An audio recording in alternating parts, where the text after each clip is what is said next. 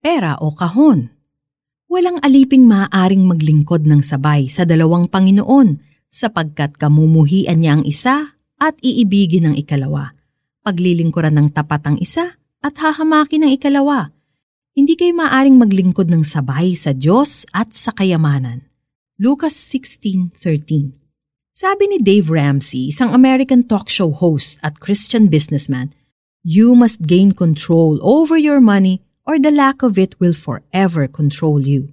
Ikaw dapat ang may control sa pera and not the other way around. He must know what he's talking about. Many years ago, at the age of 26, he had $1 million to his name. But then, he also had a lot of debt. In 2 years, naubos ang pera niya kakabayad ng utang, na bankrupt. Only after he faced himself in the mirror did he realize that the problem's not his wallet. It was his heart. Maraming masasabi ang Bible tungkol sa pera. In fact, 2,500 times binanggit ng Bible ang mga salitang money and possessions. Mas madalas pa itong nabanggit ni Jesus kaysa love at kaysa langit at impyerno. Ano bang tingin natin sa pera? Is pursuing riches all that we live for? Alam mo, wala namang masama mismo sa pera. After all, kailangan natin ng pera para mabuhay. The danger lies in loving it too much to the point of selling our soul to gain more and more of it. Wala nang oras para sa Diyos. Greed becomes our God. Money becomes our master. Mula pagkagising sa umaga hanggang sa bago matulog sa gabi, wala tayong iniisip kundi, paano ba ako magkakapera? God warns us against having two masters. Ang tanong ay hindi pera o kahon.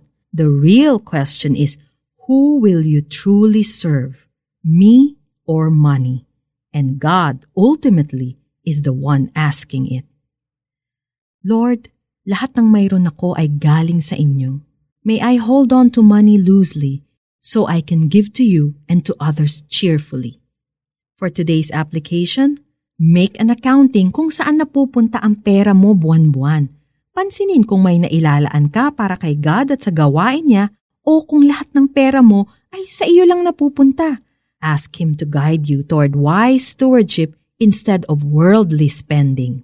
Walang aliping maaaring maglingkod ng sabay sa dalawang Panginoon sapagkat kamumuhian niya ang isa at iibigin ang ikalawa, paglilingkuran ng tapat ang isa at hahamakin ang ikalawa. Hindi kayo maaaring maglingkod ng sabay sa Diyos at sa kayamanan. Lucas 16:13. Kung gusto mo ng magandang investment, mag-invest sa gawain ng Panginoon. You can start by giving to CBN Asia. I-click ang give page para magbigay.